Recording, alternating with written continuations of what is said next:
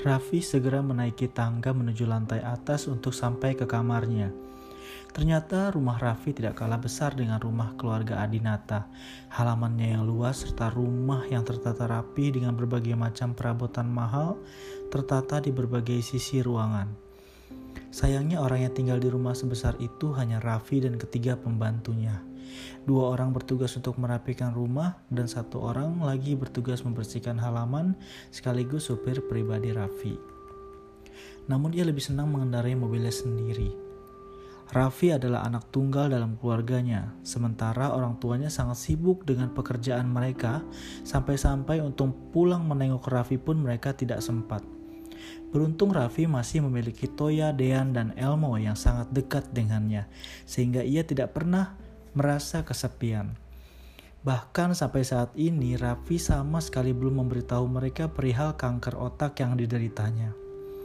Mas Raffi ada apa? Kok terburu-buru sekali? Tanya Mbok Nah saat Raffi berada di depan kamarnya.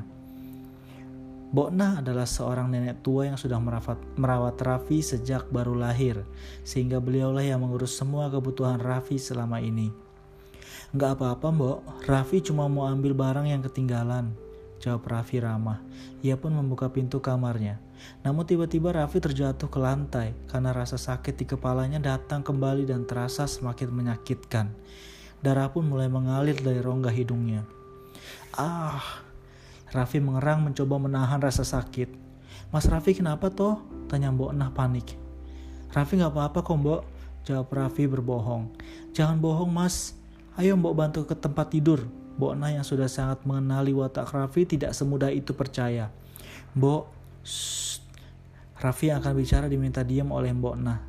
Jangan banyak bicara dulu mas, Sebentar, Mbok ambilkan air hangat dan handuk untuk membersihkan wajah Mas Raffi ya. Mbok, tolong ambilkan obat Raffi di dalam tas, kata Raffi lemah karena sudah tidak kuat untuk berbicara, sedangkan ia juga harus berusaha menahan rasa sakit luar biasa di kepalanya. Obat? Obat apa mas? Mbok Nah bertanya bingung. Cepet, Mbok, kata Raffi berteriak dan terus mengerang kesakitan. Iya, iya, Mbok Nah yang panik langsung bergegas menuju tas Raffi yang tergeletak di atas meja belajar. Ia pun segera mencari-cari di setiap bagian tas, sampai akhirnya ia menemukan sebuah botol kecil berwarna coklat yang berisi banyak kapsul berwarna mencolok. Segera saja Mbok Nah memberikannya kepada Raffi. Beberapa saat setelah Raffi meminum obatnya, ia memejamkan mata untuk beristirahat sejenak, sampai rasa sakit itu perlahan-lahan mulai menghilang. Sedangkan Bona datang kembali dengan bawa air hangat dan handuk untuk membersihkan bekas darah di sekitar wajahnya. Sini Bona bersihkan, kata Bona penuh kasih sayang. Makasih ya Mbok, kata Raffi sambil tersenyum. Hal itu membuat rasa rindu akan kasih sayang seorang ibu yang jarang sekali bahkan belum pernah ia rasakan kembali muncul. Sama-sama, tapi Mas Raffi kenapa toh? Akhirnya pertanyaan yang sangat ditakutkan oleh Raffi terucap juga oleh Mbok Nah. Hmm, pertanyaan itu sungguh membuat Raffi bingung harus menjawab apa. Mas Raffi kenapa? Mbok Nah mengulang. Hmm, gak apa-apa Mbok, mungkin cuma mimisan aja, kata Raffi kembali berbohong. Mbok gak percaya, Simbo ini merawat Mas Raffi sudah hampir 17 tahun. Jadi Mbok bisa membedakan Mas itu bisa bicara bohong atau jujur. Kata Mbok Nah tidak percaya. Bener kok Mbok, Raffi nggak apa-apa. Ayo, Mas Raffi sholat kan? Masa bohong? Percaya sama si Mbok. Ternyata Mbok Nah sangat mahir membujuk Raffi. Sampai akhirnya ia mau berterus terang pada Mbok Nah. Tapi Mbok harus janji nggak akan bilang ke siapa-siapa termasuk papa dan mama. Deal? Kata Raffi mengajukan syarat kepada Mbok Nah. Kok gitu Thomas? Mau janji nggak? Tanya Raffi mendesak. Hmm, iya si Mbok janji. Dengan berat hati Mbok Nah pun setuju. Raffi pun menceritakan tentang penyakit kanker otak yang dideritanya. Hal itu membuat Mbok Nah langsung menangis karena prihatin dan merasa bersalah. Mbok jangan nangis, Raffi ikut sedih. Masya Allah mas, Kenapa bisa begitu toh? Simbo memang Simbo memang nggak ngerti banyak soal penyakit itu, tapi Simbo tahu itu bukan penyakit sembarangan loh mas. Maafkan Mbok ya karena tidak bisa merawat mas dengan baik. Jawab Mbok Nah merasa bersalah sambil terus menangis. Ini bukan salah Mbok dan bukan salah siapa-siapa. Ini emang udah takdir Raffi Mbok. Mbok janji kan gak akan kasih tahu siapa-siapa, kata Raffi menenangkan Mbok Nah dan menegaskan tentang perjanjian mereka. Tapi Tuan dan Nyonya harus tahu mas, Mbok Nah men mencoba ingkar janji. Mereka akan tahu kalau mereka mau pulang dan kumpul bareng Raffi Mbok. Tolong jangan kasih tahu mereka. Iya deh, Mbok janji. Tapi Mas jangan juga harus janji akan jaga kesehatan dan cepat sembuh ya. Iya, insya Allah, kata Raffi hanya untuk menenangkan Mbok Nah, karena ia pun tidak yakin akan sembuh dari penyakitnya ini. Ya wes, Mbok ke dapur ya, masih istirahat dulu. Mbok Nah berjalan keluar kamar sambil mengelap air mata di wajahnya. Makasih ya Mbok, ucap Raffi berterima kasih. Entah sempat terdengar atau tidak. Teringat misi rahasianya, bukannya beristirahat seperti pesan Bokna, Raffi malah bergegas mengganti pakaian, mengambil boneka beruang putih super besar dari dalam lemari pakaiannya, lalu cepat-cepat berlari keluar kamar. Menuruni tangga, dua anak tangga sekaligus. Setelah sampai di lantai bawah, Bokna memergoki Raffi yang akan pergi. Mas Raffi mau ke mana lagi? Tanya Bokna super cemas. Raffi pun tersenyum. Raffi pergi dulu ya, love you Mbok Nah. Jawab, jawabnya sambil santai, seperti tidak terjadi apa-apa, lalu kembali berlari keluar rumah. Mas Raffi, panggil Mbok Nah, namun terlambat. Raffi berlari menuju mobil mewah berwarna hitamnya dan langsung pergi kembali menuju rumah sakit untuk bertemu Nisa dan kembali menemui Dean, Toya, serta Elmo.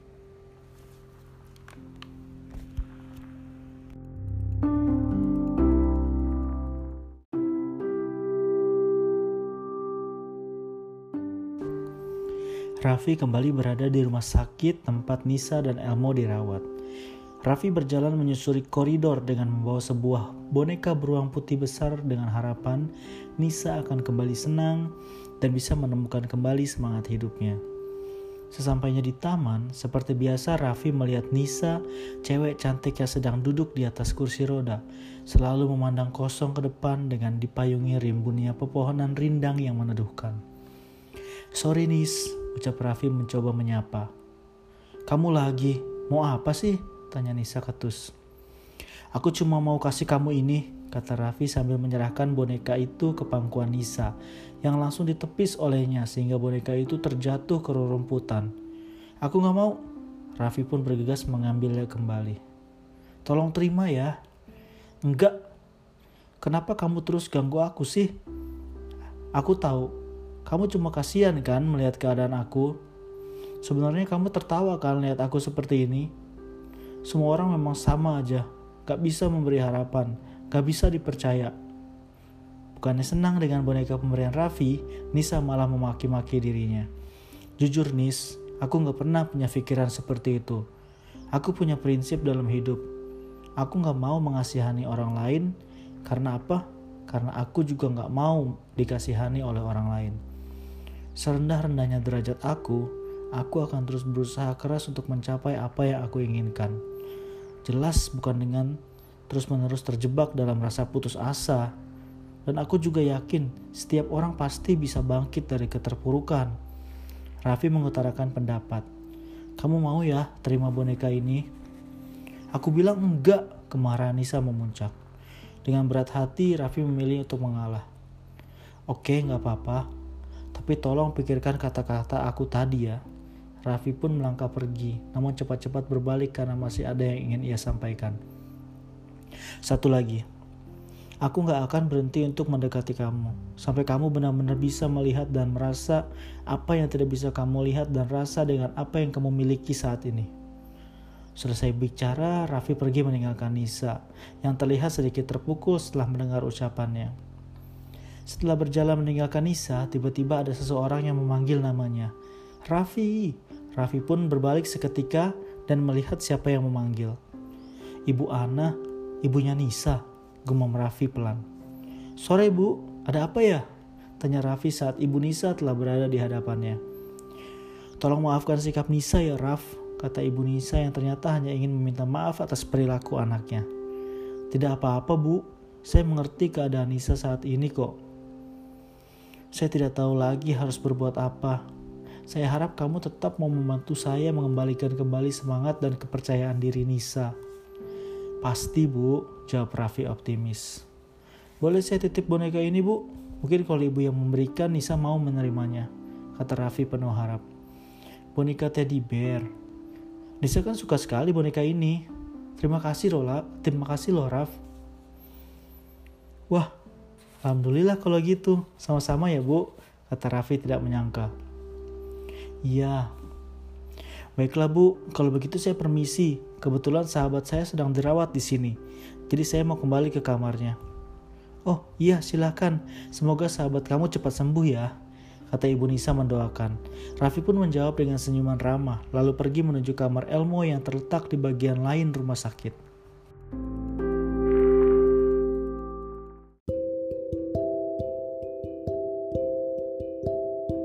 Sementara itu, Nisa dan ibunya yang telah berada di kamar perawatan berbicara tentang Raffi. Ibu ambil boneka dari dia. Kenapa, Bu? Nisa terlihat kecewa. Itu karena anak ibu yang cantik pantas mendapatkannya. Kamu tahu nggak? Bonekanya besar banget dan lucu banget. Boneka teddy bear warna putih. Kata ibunya mencoba mendeskripsikan wajah boneka yang diberikan oleh Raffi. Aku nggak peduli, kata Nisa ketus. Bener gak peduli, nanti nyesel loh. Ibunya mencoba meledek.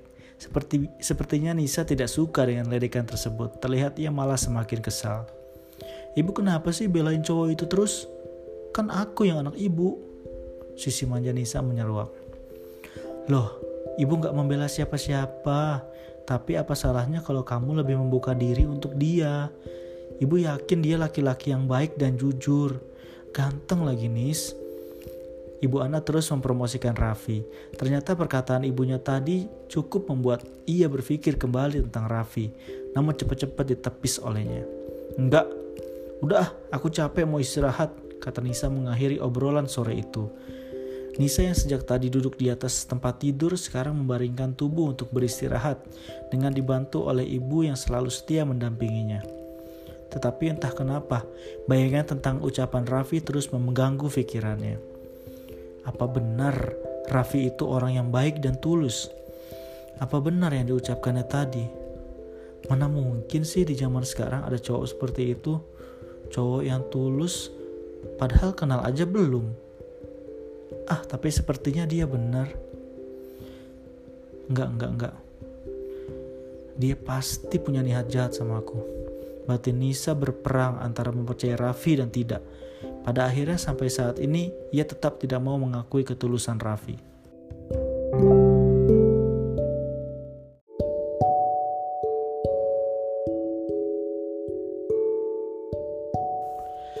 Raffi baru saja memasuki ruang perawatan Elmo.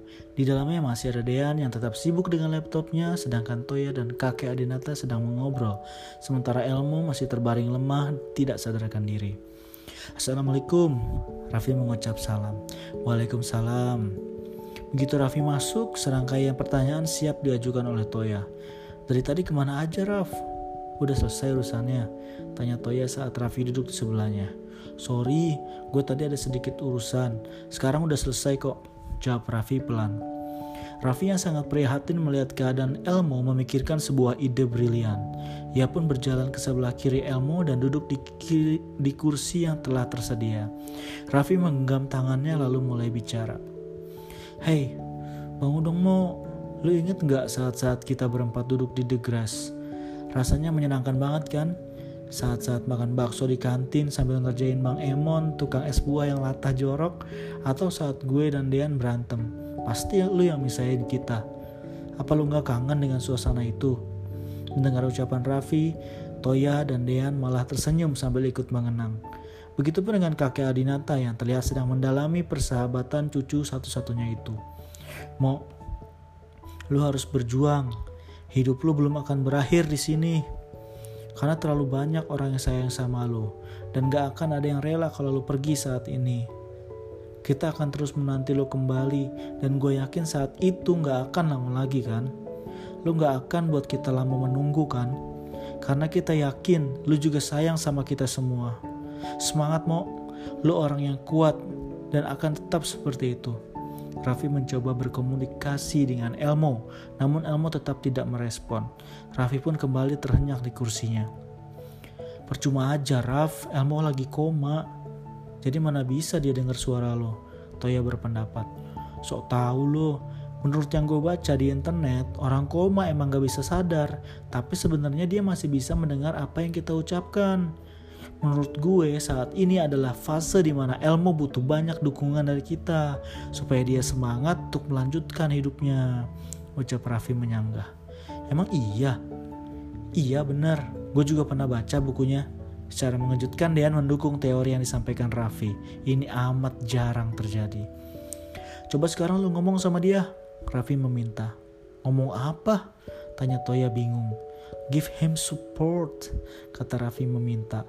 Dengan ragu-ragu ia pun berjalan mendekati Elmo, berdiri di samping kiri Raffi, lalu memegang bahu Elmo. Mo, kita semua di sini berharap lu cepet bangun. Kalau nggak ada lu rasanya sepi, nggak ada yang ingetin kita di saat kita bandel, di saat kita lupa sholat, di saat kita terlalu banyak main. Jadi lu harus bangun, Benar kata Raffi, terlalu banyak orang yang sayang sama lo. Jadi jangan kecewain kita ya. Atau lo mau gue tonjok biar bangun. Ucapnya lalu tertawa kecil. Nah, berikutnya lu Den. Raffi memanggil Dean yang sedang sibuk menyusun karya ilmiah di laptopnya. Apaan? Gue gak bisa ah. Dean menolak. Ayolah, preman pasar induk aja bisa, masa lo gak bisa? Sialan loh, Sautoya lalu mendorong Raffi. Sementara itu kakek Adinata hanya bisa tersenyum melihat tingkah laku tiga anak remaja itu. Dengan terpaksa Raffi pun mengampiri Dean dan menarik lengannya. Ayo Den, gue gak bisa Raf, beneran deh lu wakilin aja. Dean tetap menolak. Toy, bantu gue dong, berat banget nih orang, kata Raffi meminta bantuan. Toya pun bersiap ikut menarik dengan menyingsingkan lengan bajunya. Namun sebelum itu terjadi, ia bersedia untuk berbicara.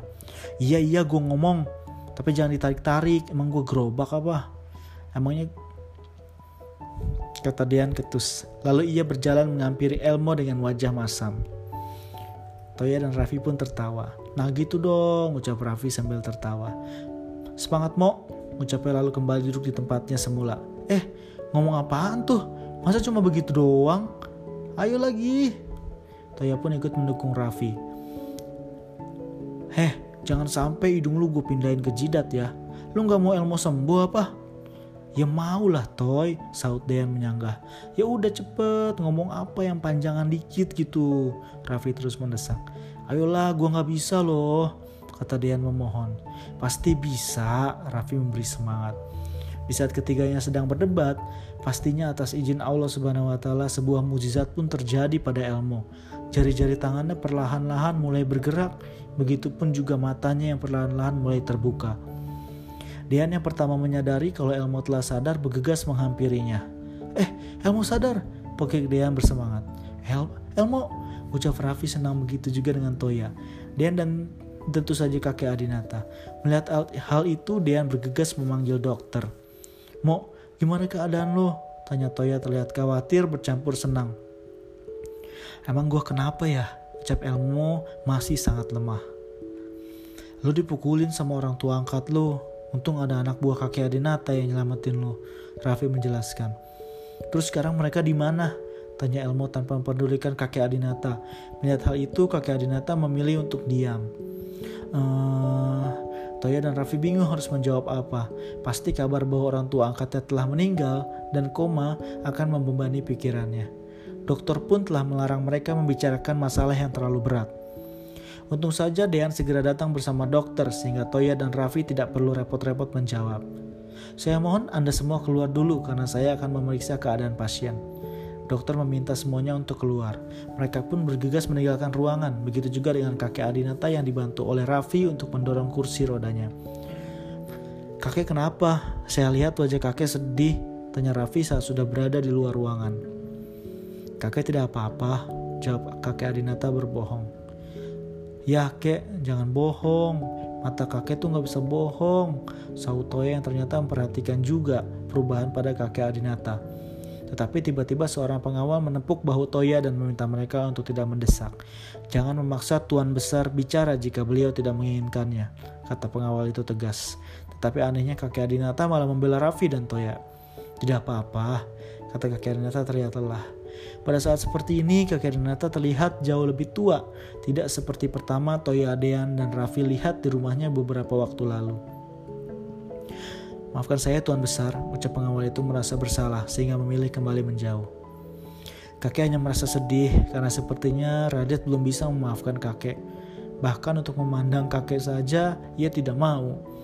Kakek Adinata akhirnya mau menceritakan masalah yang membuatnya merasa sedih. Maaf kek, bukan saya mau ikut campur dalam masalah keluarga kakek. Tapi menurut saya, ini adalah suatu hal yang sangat besar bagi Elmo. Mungkin dia masih belum bisa menerima kenyataan ini kek. Kata Raffi memberikan pendapat yang langsung dilanjutkan oleh Toya. Benar kek, kalau boleh saya memberi saran, kakek harus benar-benar menunjukkan ke dia kalau kakek benar-benar menyesal dan mau memperbaiki kesalahan kakek. Saya, Raffi dan Dean pun yakin pada akhirnya Elmo pasti mau memaafkan kakek. Karena Elmo adalah orang yang gak bisa melihat orang lain sedih. Iya, apalagi orang lain sedih karena dia. Pasti dia gak akan bisa tenang. Percaya deh kek, kalau kakek melakukan semuanya dengan tulus, Elmo pasti mau memaafkan kakek. Raffi menambahkan. Kalian kompak sekali ya, kakek salut dengan kekuatan persahabatan kalian. Kakek doakan persahabatan kalian akan abadi selamanya kata kakek Adinata memuji persahabatan mereka. Ah kakek berlebihan, yang ada kita sering berantem kali kek, Raffi merendah. Terima kasih ya, berkat ucapan kalian tadi, kakek jadi semakin bersemangat untuk membuat Radit memaafkan kakek. Kata kakek Adinata sambil tersenyum bahagia. Di belakang mereka pintu ruangan bergerak terbuka. Dari dalamnya keluar dokter yang tadi memeriksa keadaan Elmo. Raffi, Toya, Dean, dan kakek Adinata pun menanti kabar dengan penuh sukacita. Bagaimana keadaan cucu saya dok? Tanya kakek Adinata antusias. Begitupun terlihat dari raut wajah Toya, Dean, dan Raffi. Alhamdulillah, keadaannya sudah jauh membaik dan sekarang ia sedang beristirahat. Tetap jangan bebani dulu pikirannya. Saya permisi. Terima kasih ya dok. Toya terlihat sangat senang Syukurlah keadaan Radit sudah membaik, kata kakek Adinata sangat bersyukur. Masuk yuk, Toya menjadi sangat bersemangat. Jangan Toy, sahut Raffi melarang. Kenapa? Lebih baik kita biarkan Elmo istirahat dulu, Raffi menjawab yang ternyata juga didukung oleh kakek Adinata. Benar, lebih baik sekarang kalian pulang karena besok kalian masih harus sekolah kan? Hari ini kalian sudah tidak masuk sekolah. Iya betul kek. Ya udah kalau gitu, Toya menyetujui. Lagi pula kita besok ada ujian matematika loh Toy. Dian berbisik pelan di telinga Toya. Wah gawat ku belum belajar lagi. Eh terus yang jagain Elmo siapa dong? Tanya Toya sambil melihat wajah yang lainnya satu persatu. Biar kakek dan pengawal-pengawal kakek yang menjaga. Jawab kakek Adinata penuh semangat. Kakek gak capek? Toya kurang yakin. Namun kakek Adinata hanya menjawab dengan tersenyum. Raffi, Toya, dan Dean pun berpamitan. Kalau gitu kita pamit ya kek, ucap Raffi mewakili kedua sahabatnya. Jaga kesehatan kek, Toya menambahkan. Assalamualaikum, ketiga ketiganya mengakhiri dengan salam. Waalaikumsalam. Raffi, Dean, dan Toya pun memutuskan untuk pulang, ditemani terangnya cahaya senja dan lalu lalang kendaraan di jalan.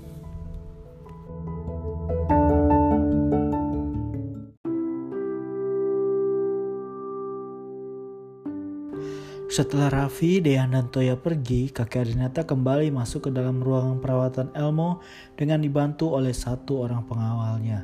Saat kakek Adinata berada di sebelah Elmo, tiba-tiba Elmo mulai sadar dan bingung melihat hanya ada dia dan kakek yang dibencinya di ruangan itu. Sedang apa anda di sini? Tanya Elmo masih sangat lemah. Biar bagaimanapun masih sulit baginya untuk menerima kenyataan ini.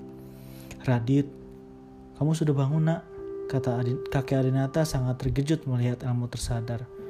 Saya tanya, sedang apa Anda di sini? Auh, Elmo berbicara sambil berusaha bangun, namun malah seluruh tubuhnya terasa sakit. Jangan banyak bergerak dulu, ucap kakek Adinata sangat khawatir. Radit, tolong maafkan kakek. Kakek tahu kesalahan kakek sangat besar. Tapi tolong beri kakek kesempatan untuk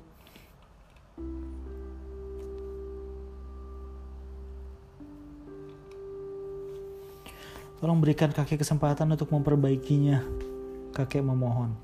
Ucap kakek Adinata memohon. Seharusnya Anda tidak perlu membuang waktu Anda yang sangat berharga dengan sia-sia di sini, karena itu percuma. Ucap Elmo tidak peduli. Dan satu hal lagi, nama saya Elmo bukan Radit, jadi berhenti panggil saya dengan nama itu. Elmo berkata tegas. Ucapnya sangat menusuk hati kakek Adinata, tapi entah kenapa matanya terlihat berkaca-kaca. Apakah ia merasa sedih dan menyesal dengan apa yang baru saja ia katakan? Atau itu hanya efek dari cahaya lampu di ruangan itu? Lebih baik sekarang Anda pergi, Tuan Adinata. Karena merasa Elmo masih belum bisa memaafkannya, kakek Adinata memutuskan untuk pergi. Baiklah, kakek akan pergi.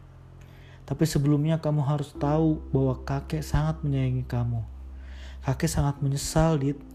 Kakek tulus mau menebus kesalahan kakek di masa lalu. Karena kalau tidak, kakek akan merasa sangat bersalah seumur hidup kakek. Apalagi kakek sudah tua. Kakek tidak bisa membayangkan bagaimana kalau kakek meninggal, tapi kamu belum bisa memaafkan kakek. Kakek hanya berharap kamu mau memaafkan kakek dan kita bisa mulai semuanya dari awal. Tapi sepertinya semua sudah terlambat. Kamu tidak akan pernah bisa memaafkan kakek. Ucap kakek Adinata mengutarakan semua isi hatinya. Saking sedihnya, kakek Adinata tidak bisa lagi menahan tangis. Dengan berat hati, kakek Adinata menjalankan kursi rodanya seorang diri untuk pergi dari ruangan itu, karena sepertinya Elmo sudah tidak bisa memaafkannya. Saya permisi, Elmo, ucap kakek Adinata sambil menangis. Ia pun berusaha untuk keluar dari ruangan itu sendiri karena kelima orang pengawalnya menunggu di luar. Butuh usaha keras bagi kakek Adinata untuk bisa membuka pintu ruangan itu. Sampai akhirnya ia berhasil keluar, ditandai dengan derit pintu yang menutup di belakangnya. Siapa sangka Elmo yang terbaring lemah di tempat tidur ternyata juga menangis. Ia tidak mengerti apa yang harus ia perbuat. Gejolak apa ini? Sepertinya ia tidak bisa lagi membohongi dirinya bahwa ia telah memaafkan kakek Adinata. Kenapa dia tega banget membuang gue ke tong sampah? Dia orang jahat. Tapi seharusnya gue sadar, gue bukanlah siapa-siapa. Allah aja maha pengampun dosa. Kenapa gue gak bisa memaafkan kakek gue sendiri? Batin Elmo bergejolak. Sebelum semuanya terlambat, ia berusaha keras untuk bangun dari tempat tidur. Namun usaha pertama gagal. Tubuhnya masih terasa sakit dan sulit untuk digerakkan. Tapi Elmo tidak patah semangat. Ia kembali mencoba sampai akhirnya dengan keinginan yang sungguh-sungguh ia berhasil bangun. Mencabut selang infus yang ada di tangannya, lalu berlari keluar ruangan untuk mencegah kakeknya pergi. Saat berhasil keluar ruangan, Elmo berusaha memanggil. Kakek! Ia berusaha memanggil. Spontan kakek Adinata yang dan kelima pengawalnya berhenti dan berbalik menghadap Elmo. Betapa terkejutnya kakek saat melihat Elmo berdiri lemah di depan pintu ruangan. Radit, kakek Adinata yang masih tidak percaya. Elmo pun berlari menghampiri kakek Adinata dan memeluknya dengan erat. Tangis pun pecah. Radit minta maaf, kek. Radit gak pantas marah sama kakek. Kita lupakan saja kenangan masa lalu dan mulai saat ini kita mulai hidup yang baru. Ucap Elmo masih memeluk kakek Adinata penuh kasih sayang. Radit, tanya kakek Adinata mendorong tubuh Elmo dan memandangnya lekat-lekat. Berusaha meyakinkan apa yang baru saja ia dengar. Betapa senang hati kakek Renata karena sekarang Elmo mau dipanggil dengan nama Radit. Iya kek, ini Radit, jawab Radit sambil tersenyum lalu kembali memeluk kakeknya. Di belakang mereka kelima pengawal pun ikut menangis karena terharu. Malam ini sangat membahagiakan bagi kakek Adinata dan Radit. Kejadian ini membuktikan bahwa sekeras apa pun kebencian seseorang pada akhirnya akan luluh jika dilawan dengan ketulusan hati. Dan ketika seakan begitu besar kesalahan orang lain pada kita, sadarilah bahwa kita bukanlah siapa-siapa, terutama di mata Allah Subhanahu wa taala. Memaafkanlah, maka semua urusan akan menjadi lebih mudah.